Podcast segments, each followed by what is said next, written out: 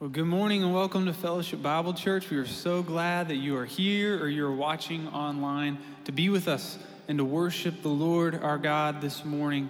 Would you stand with us this morning? We're going to teach you a chorus to a new song and invite you to join with us as we praise the Lord Almighty this morning. We sing, You are mighty God, you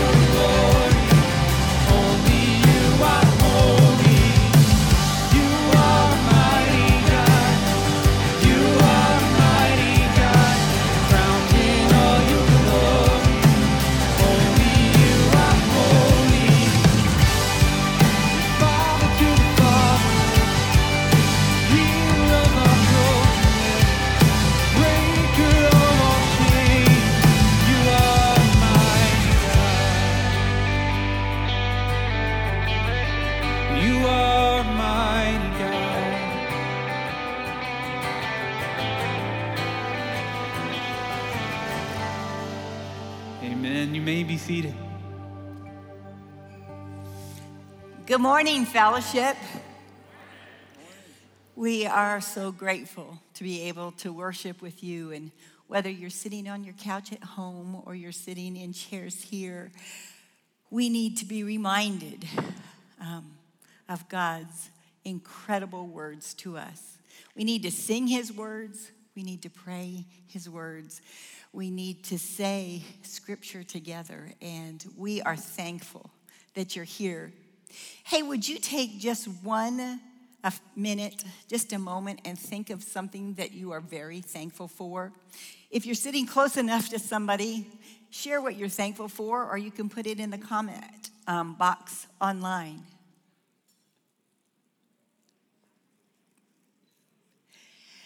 If this is your first Sunday at fellowship or your first Sunday for a while, we want to say a special welcome to you. And we want to point you to the QR code that gives you all the fellowship news. This is the place to check for all the details. And I'm going to mention a few this morning. And if you need to be reminded or to find out more, please um, go to Fellowship News. Have you ever tried to plan a party for maybe 300, 350 people. And you sent out the invitations and just got a few RSVPs back. That's kind of what is happening here um, for our planning our fellowship worship services. And we're asking you and, rem- and reminding you to please reserve your seats and let us know what service you're planning on coming. It doesn't always guarantee a seat, but it sure helps us to plan and prepare better. This Sunday is the first of nine weeks that, and Sam's going to kick us off into a series of, in Joshua. We have heard from many of you that you love to take notes, and we found a great resource for you. There's a Joshua journal we have a few available in the, in the foyer if you'd like to pick one up for $5, or you can order it from your favorite online store. But this is a great tool to bring with you on Sunday morning or to use at, um, along with your study at home, or you can take it with you or use it on, with your um, circle of six. Community groups are kicking off in the next two weeks. And if you have not found a circle of six to connect with, would you please let us help you? There are um, the community team um, is in the foyer, and they would love to connect you. It's our prayer that each of you will have a circle of six to um, pray together and learn together this winter and spring so many learning opportunities at fellowship. And if you will use your QR code, you will be able to see many of the online classes that are going to start in February. It will give you all the details, um, and you can register there. Next Sunday, January 31st, in this room at 4 o'clock, we're going to have a family worship service. Families we know it's been difficult not having children's ministry open yet, but this is an opportunity for you to bring your family, whatever the ages of your children. You can bring your neighbors. Make sure you reserve a seat, but we look forward to worshiping with you next week. Would you take a deep breath with me? Just close your eyes and remember we're in the presence of the Almighty King. He's with us. He wants to speak with us this morning. And I'm going to pray over the service right now. Oh God, teach us more about who you are. Teach us more about how we can trust you. And Jesus, would you put a passion in our hearts to share your love and peace and hope with those around us? In your precious name, amen.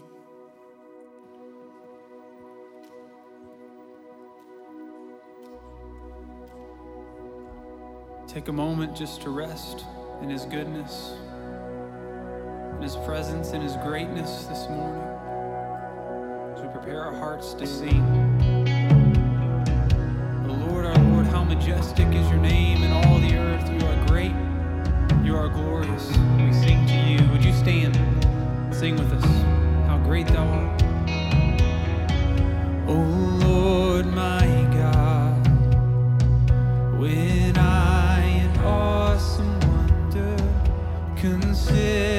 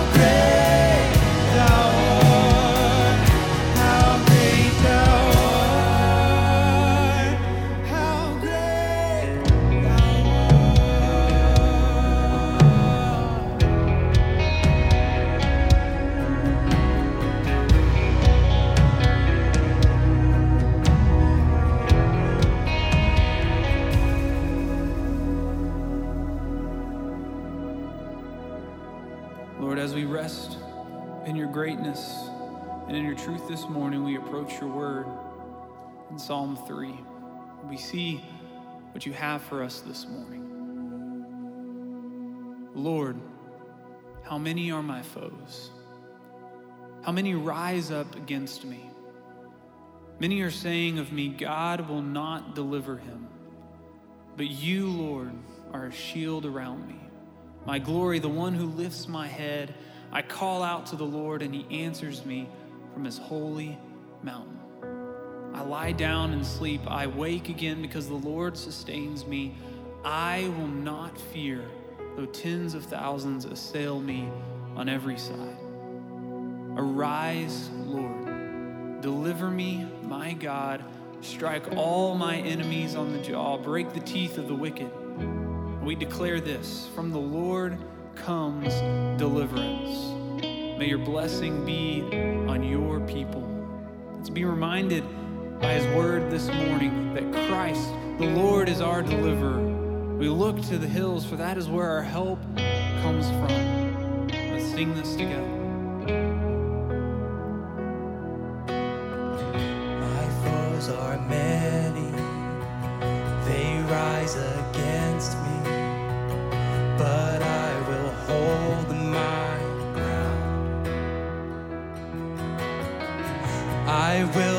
fear the war. I will not fear the storm. My help is on the way. My help is on the way.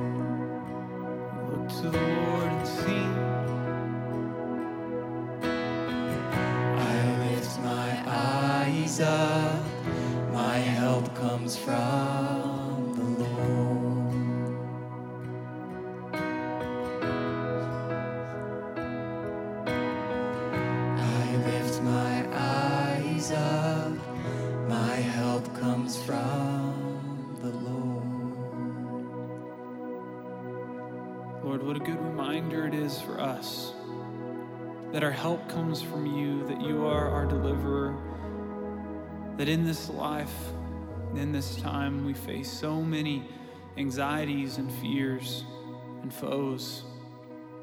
It feels like we're being attacked on every side.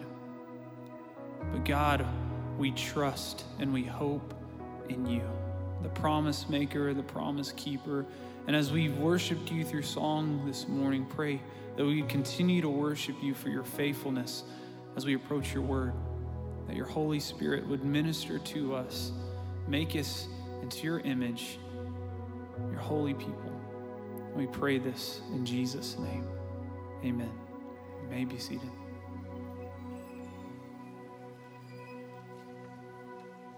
Well, open your Bibles this morning to the book of Joshua. Over the last four weeks, we've been in a ministry takeover series where we have heard from some ministries that we're really passionate about here at Fellowship. We heard from Celebrate Recovery. We heard from Global Outreach, which is our missions ministry. We heard from our family team. And last week, we heard from our marriage ministry. So I hope that you were informed and you were inspired. I want to invite you to begin this nine week journey in an area that I think is one of our greatest passions at fellowship, and that's teaching the authoritative Word of God verse by verse. I mean, this is what we do. If you're new to fellowship, uh, that's how we tackle our series each semester. We take a book of the Bible, we take a section of scripture, work through it verse by verse, and then teach it in expository form. So, for the next nine weeks, journey with us through the Old Testament book of Joshua. We will be studying it in our Sunday morning teaching, so you can join us live in the room. You can join us online in the, the live stream at 9:30, or those will be available perpetually on our website thereafter. There will be a couple of companion resources I want to remind you about. First is we produce a Bible study, a discussion guide for every sermon. You can subscribe to that through your fellowship account on the, the internet website, and it will be delivered to your inbox on Wednesday or Thursday prior to the sermon. It's great for your community group or for your men's group, women's group, or for personal development. Also, we have a training center class on Joshua. One of the classes that we want everybody at Fellowship to take is called Panorama of the Bible. It divides the biblical timeline into 12 movements, and we want you all to take that. But then, Robert Cupp, he's like Gandalf, he's going deep. He has a class for every movement in Panorama. So we're offering Panorama Plus 4 this semester, which is on the conquest. It's on the book of Joshua. So you can join us for that. Joshua sixth book of the Bible. It's the first of the historical books, and you can think of Joshua like a bridge. It's a bridge between the Pentateuch and the rest of the Bible. The Pentateuch, the books of Moses, the books of the law, and the rest of Scripture. Let me summarize it for you. Joshua simply tells a story. It's a story of God fulfilling a promise to the nation of Israel, his chosen people. He promised that they would possess and dwell in the land of Canaan. So, after the exodus out of Egypt and after the 40 years of wandering in the desert and after the death of Moses, the Lord commissioned Joshua to lead the nation of Israel into the promised land. Joshua chapter 21, verse 43 summarizes the book really well. So the Lord Yahweh gave Israel all the land he had sworn to give their ancestors, and they took possession of it and settled there. This period of Bible history is known by most Bible commentators and theologians as the period of the conquest, and it is rooted in the promises of God. Why is the land called the promised land? And why do the Israelites have the right to dwell there? And why will God give Joshua every place he sets his foot? Because this land was sworn to them. God made a covenant with Israel to give this land to them. He promised it to them over and over again in the scriptures. The first time he gave that promise was in the book of Genesis, chapter 12. He gave that promise to Abraham. It says this The Lord, Yahweh, said to Abram, Go from your country, your people, and your father's household to the what? To the land. By the way, it's on the screen and it's underland. Oh, no. For those of you online, they did not respond, but I know you did in your home, in your PJs. Go from your father's household to the land I will show you, and I will make you into a great nation and bless you. I will make your name great, and you will be a blessing. I will bless those who bless you, and whoever curses you, I will curse. All the peoples of the earth will be blessed through you. So, the Abrahamic covenant, it comes in a, a three wave promise. He promised them a land, he promised them to be a numerous people, a great nation, and he promised to bless them so they could be a blessing to others. And that promise didn't just come to Abraham, but also to his son Isaac. Genesis chapter 26. For to you and your descendants I will give all these lands. And I will confirm the oath I swore to your father Abraham. I will make your descendants as numerous as the stars in the sky. I will give them all these lands, and through your offspring, all the nations of the earth will be blessed land, numerous people, blessing. He also gave the promise to his son, Jacob, Genesis chapter 28. I am the Lord, Yahweh, the God of your father Abraham, and the God of Isaac. I will give you and your descendants the land on which you are lying. Your descendants will be like the dust of the earth. The north to this, from the north and to the south, all the peoples of the earth will be blessed through your offspring. You see those three things land, numerous people, blessed to be a blessing. And not only was this promise conveyed to the patriarchs, Abraham, Isaac, and Jacob, it was also given to Moses. Exodus chapter 3.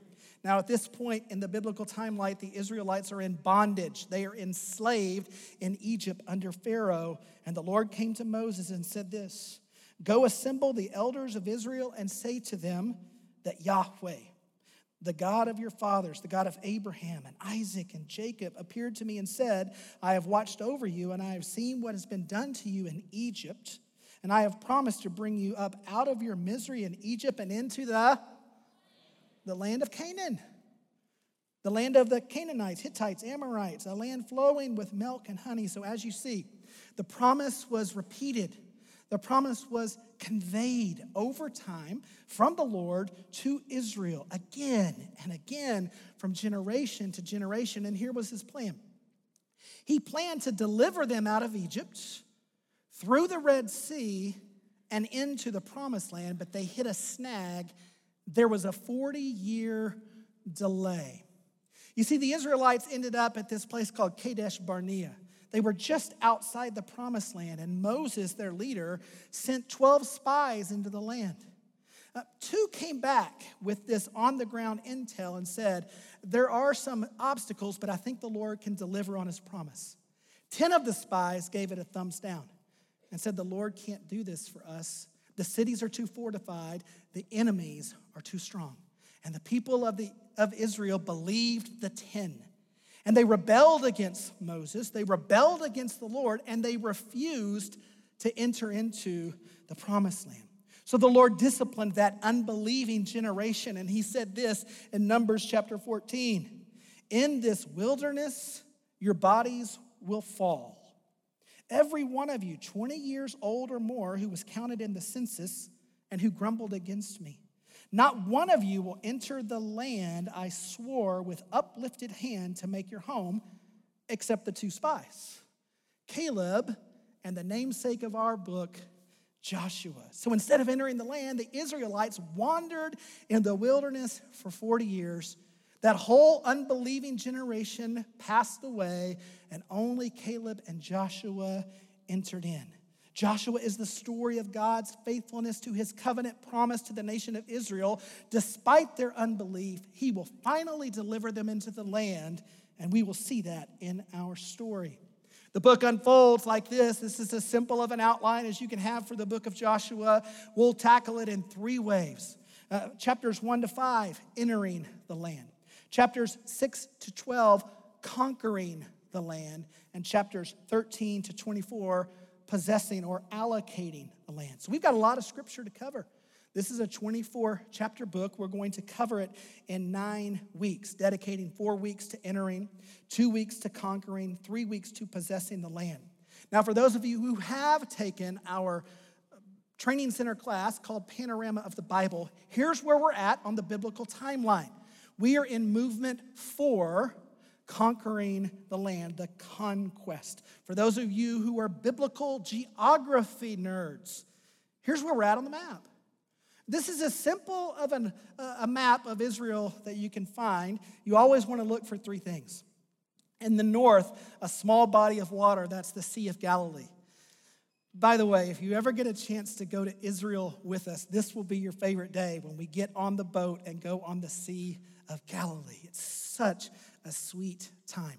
In fact, we have two trips coming one this fall with Nick Rowland, another two years from now with Mickey Rapier. If you're interested, email us Israel at fellowshipnwa.org and we'll put you on the list. Now, the second thing you want to look for on the map is a body of water in the south. That's the Dead Sea. And then in between them, there is a river, which is known as the Jordan River. Now, look at where the Israelites are at on the map. Do you see their little tent? They are encamped on the plains of Moab, and they are on the eastern side of the Jordan River. Now, there's a portion of the promised land there, but the majority of it is on the western side of the river. Okay. We've set up the series, we've given a brief background to the book. Are you guys ready to journey with Joshua across the Jordan and into the promised land? All right, Joshua chapter 1, verse 1. Hey, but before we begin, let's pray.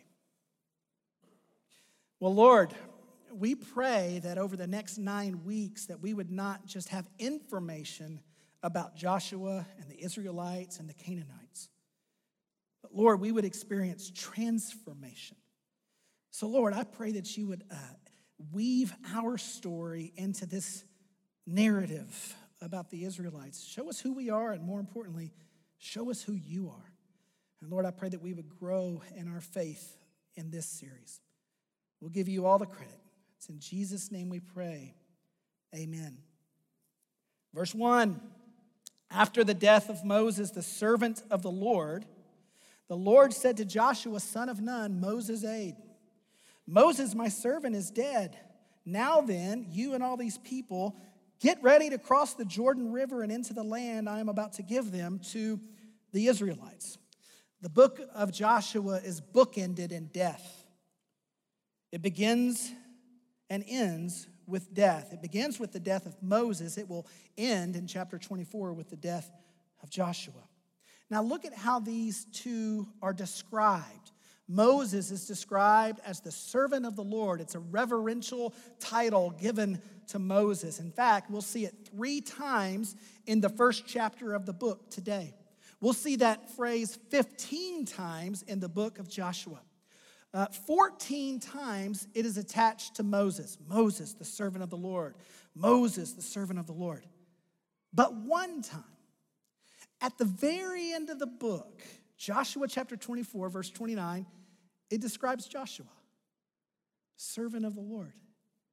And look at how this book is presenting Joshua. He begins as Joshua, son of Nun, the aide of Moses, or your version of the Bible may say the assistant of Moses. And then by the end of the book, he's Joshua, the servant of the Lord. He's Moses' peer.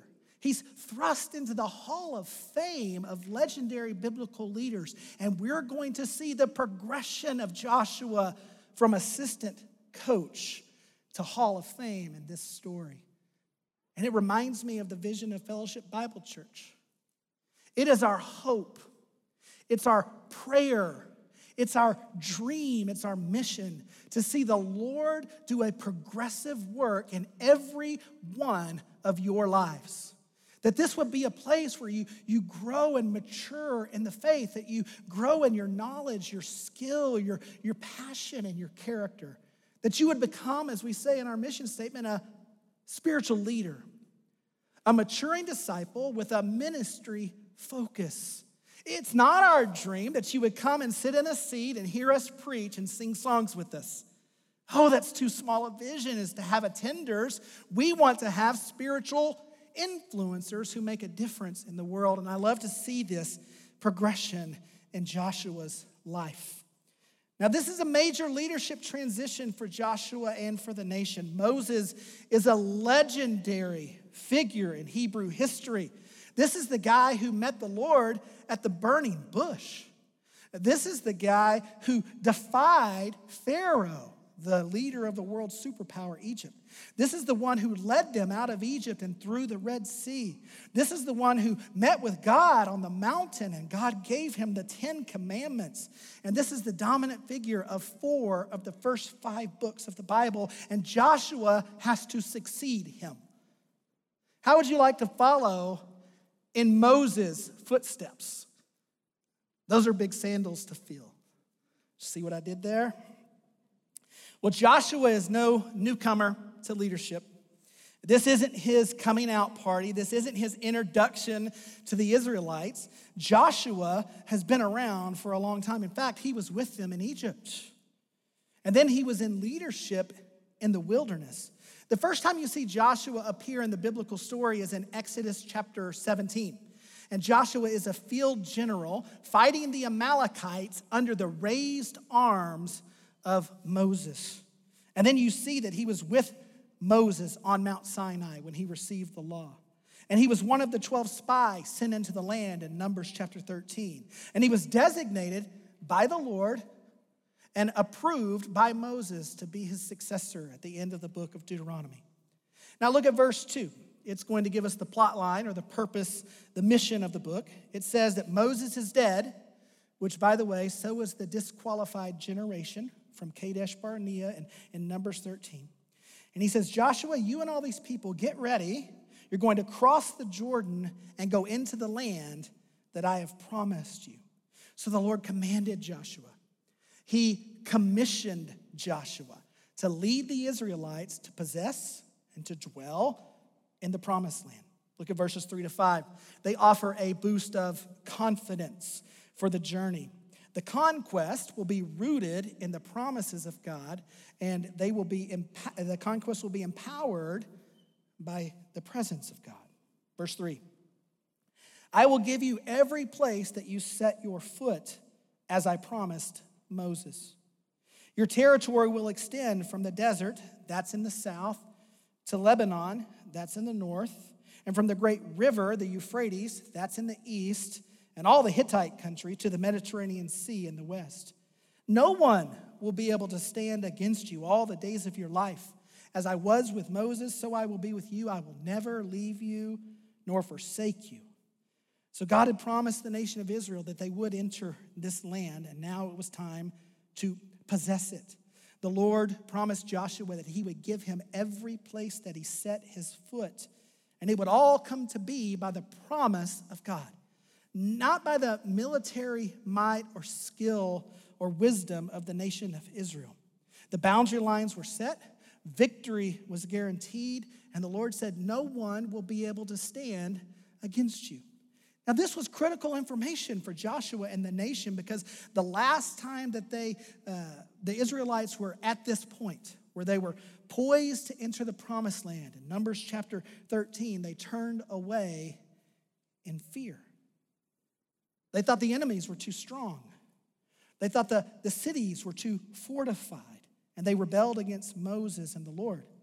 And God says here, I will give you the land by my promise and no one will be able to stop you. And then he goes one step further.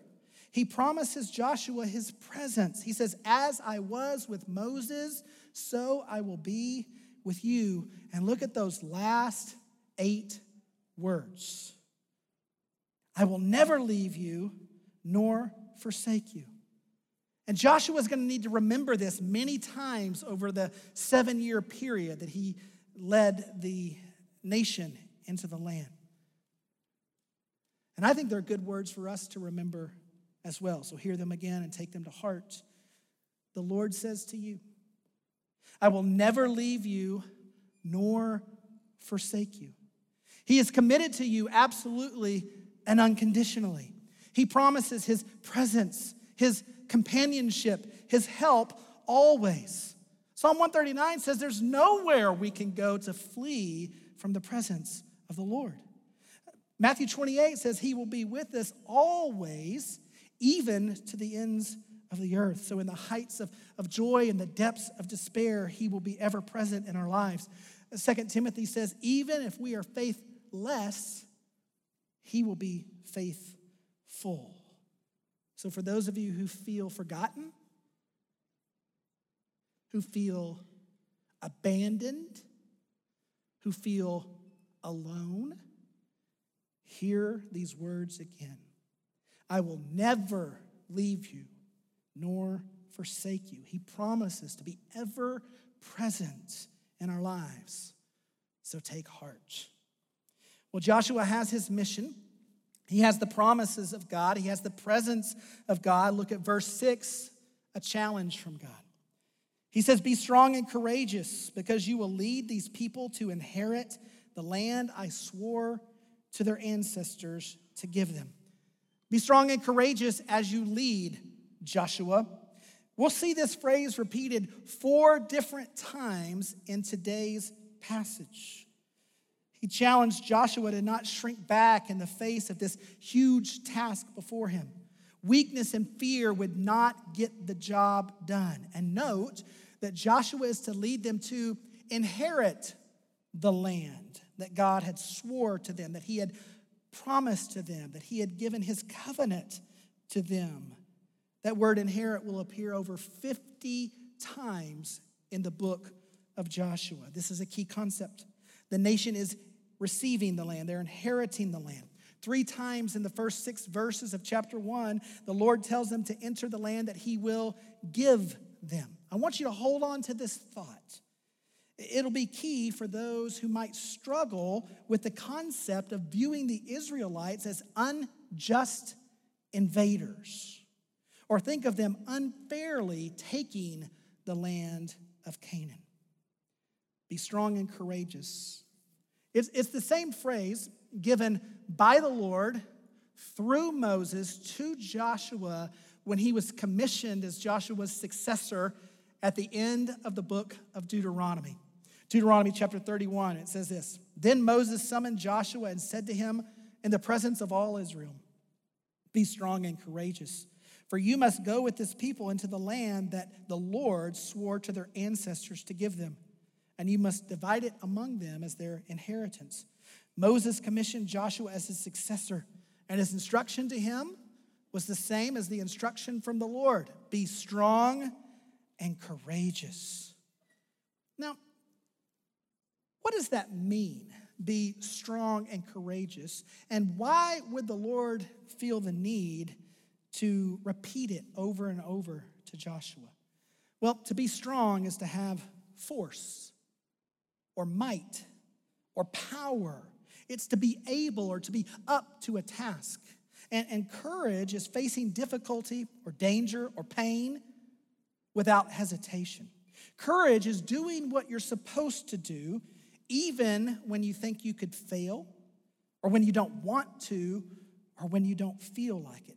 Courage is what pushes you past intimidation. It's what pushes you past fear. It's what pushes you back a lack of motivation. And courage is what was missing the first time that the Israelites were poised to enter the promised land. Franklin Delano Roosevelt said this about courage Courage is not the absence of fear, but the assessment that something else is more important than fear. So, why would Joshua need strength and courage? I've been pondering this. When you see repetition like that in the scripture four times, be strong and courageous, it, should point you that this is important. So, why would Joshua need strength and courage? Because, on the one hand, it doesn't make sense to me at all. God's promised them the land, He's told them that none of their enemies will be able to stand against them. And he's told them that he will be with them. He'll never leave them, he'll never forsake them. So that sounds like a no brainer, right? Let, us just go do this. But God keeps telling him, be strong and courageous. Why? Here's some thoughts. First, this is a monumental task. The nation of Israel at this point, its population's around 2 million people. Joshua's on a road trip with 2 million people to inherit, to occupy a land that they haven't dwelled in. And he's must have been overwhelmed at the prospect before him. Secondly, he's implementing a major leadership transition and he's following a legend. This is his first day on the job, and even though he has the experience, even though he has been anointed by God, even though he's got Moses' approval, this must have been an intimidating role. Third, there's a literal physical obstacle before him. The Jordan River, as we'll see in chapter 3, is at flood stage. There's no bridge, people. There's no boat. There's no ferry. Joshua is going to be asked to step into a flood stage river and walk across it. Fourth, the land is not empty, it's occupied. The Canaanites, the Jebusites, the Amorites, all the ites, they live there in fortified cities and they won't politely leave. So that's why the book of Joshua features three military campaigns. And lastly, there's a history of failure, failure in the very task that Joshua has been given. The people rebelled against Moses and refused to enter the land 40 years ago, and Joshua was there. And I wonder if, in the, in the back of his mind, if he doesn't think that history might repeat itself. So the Lord says, Joshua, be strong and courageous. So, as you can see, there are many reasons for Joshua to need strength and courage, but one of the primary needs is that Joshua and the nation of Israel will be required to actively participate in the process of inheriting the land. The conquest would be achieved through obedience. Look at verses 7 to 9. Be strong and very courageous, Joshua. Be careful to obey all the law my servant Moses gave you, and do not turn from it to the right or to the left, that you may be successful in whatever you, wherever you go. Keep this book of the law always on your lips. Meditate on it day and night so that you may be careful to do everything written in it. Then you will be prosperous and successful. Have I not commanded you? Be strong and courageous. Do not be afraid. Do not be discouraged, for the Lord your God will be with you wherever you go. So, as the Israelites journeyed into the land, they would have to carefully obey the law and the instruction of the Lord to find success. They were to know the law of the Lord and to be fully committed to following it, not turning to the right or to the left. And God would give them specific instructions on where to go and what to do and, and how to battle, and their success would be dependent on their precise obedience. They had to follow his lead. He was going to give them everywhere they set their foot, but they had to step out. He was going to lead them across the Jordan, but they would have to step in. He would grant them victory in battle, but they would have to step up to the battle line. And we see here the third part of the equation we have the promise of God, we've got the presence of God, but it would require the participation of the nation of Israel. They had to obey the law of the Lord, they had to keep his instruction.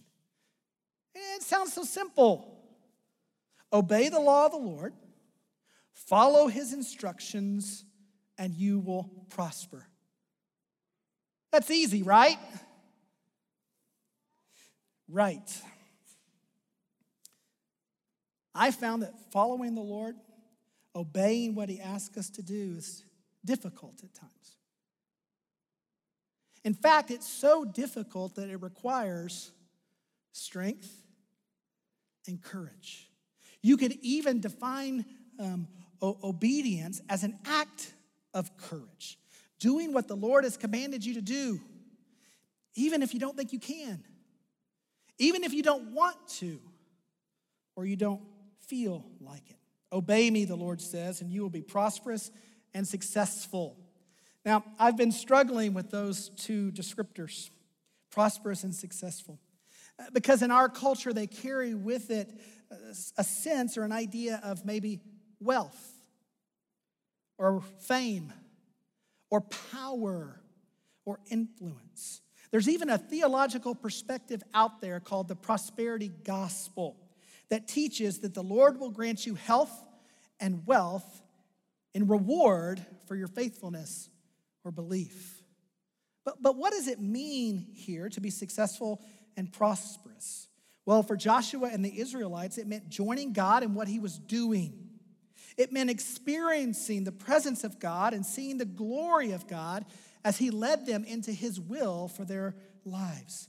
As the Israelites saw the promises of God realized in their lives, whether through hardship or victory, they were experiencing the Lord at a more deeper level like never before. Mark Schatzman said this about success that our culture's definition of success is getting what you want. But God's definition of success is joining Him in what He is doing. Joshua and the nation are being given an invitation to experience the Lord like never before, and that's spiritual success.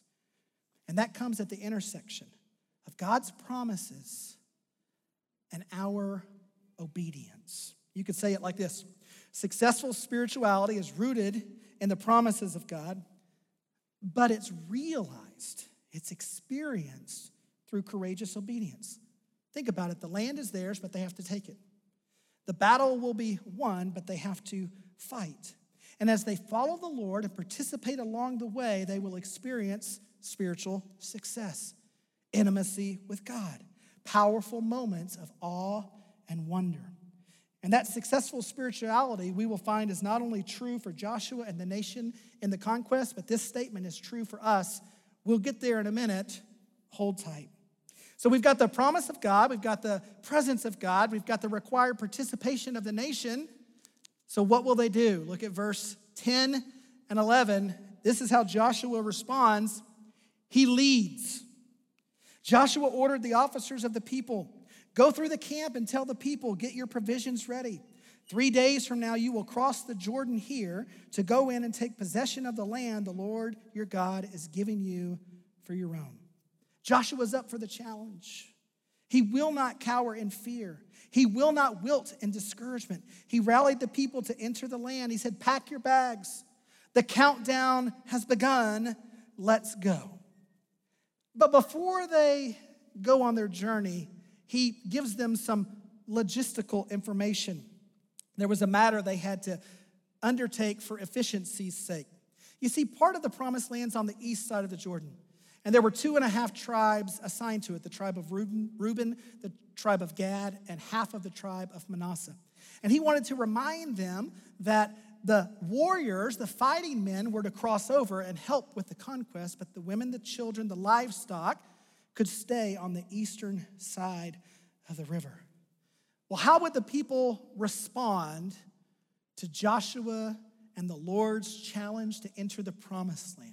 Would they turn in fear like they did last time, or would they go across? Look at verses 16 to 18. The people answered Joshua, Whatever you have commanded us, we will do. Wherever you send us, we will go. Just as we fully obeyed Moses, so we will obey you. Only may the Lord your God be with you as he was with Moses. Whoever rebels against your word and does not obey it, whatever you may command them, will be put to death. Only be strong and courageous. So the people said, Let's go. They did not cower in fear like their parents and their grandparents did 40 years earlier. They said, We are all in. We will fully obey. And what an interesting perspective on history that they have that they fully obeyed Moses. I've read my Bible, and they did not fully obey Moses. How quickly they forget. Chapter 1 concludes with the fourth proclamation of the rally cry of the conquest be strong and courageous. So here is what is true about the Israelites in this moment that their success spiritually in this endeavor it's rooted in the promises of God to the patriarchs, to Moses, and to them. But it will be realized through courageous obedience. Entering the land is anchored in the promise of God, but it will be attained through obedience. The people had to actively participate in the process. And guess what? Not only is that true of the Israelites, but this statement is true for you and for me as well. Many theologians view the conquest as a picture or a foreshadow of our sanctification or the process of our spiritual growth. Sanctification is the process where we become more like Jesus and more free from sin in our actual lives. So, just as the Israelites were promised the land but had to enter it and possess it, we've been promised to be made more like Christ, but we have to participate with and partner with God in attaining it. And for some of us, those promises of God, of our freedom from sin, of our growing up in the faith, are still on the other side of the river. And let me illustrate with a few examples. Take prayer. The Lord has promised you that He will hear and answer your prayers. Sometimes His answer's no, sometimes His answer's yes, sometimes His answer's wait, but He says, I will hear you from heaven and I will answer you. But it requires of us that we what? Pray. We've got to go to work. Think about the Word of God. The Lord has promised that the scriptures will guide us, they will guard us, they will make us wise, they will be a lamp unto our feet. But we have to do what? Read your Bible, study your Bible, memorize your Bible. Think about holiness. The Lord has promised us that the, the rule and the power of sin has been broken in our lives, that we will be able to overcome every temptation that comes our way. But we have to do what? We have to fight, we have to resist, we have to flee those tempting circumstances. The Lord's promised us rest. He says, Come to me, all you who are weary and burdened, and I will give you rest. But in order to achieve that promise, we've got to run to Jesus. The promises of God, they, they're sitting right there before us. And He wants to give us an abundant and fruitful and fulfilling spiritual life, but we've got to step out into the river and live at the intersection of God's promise and our obedience. Would you pray with me?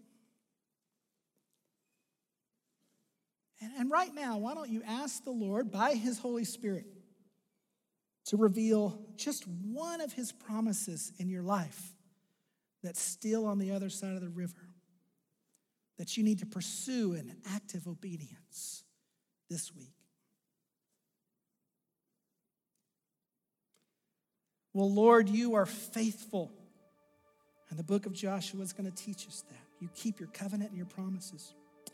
And so, Lord, I pray that we in return would be faithful to you. Lord, I pray that you would give each one of us strength and courage this week to obey your laws and commands and to be faithful to who you've called us to be. Oh, Lord, we'll give you all the glory and all the credit.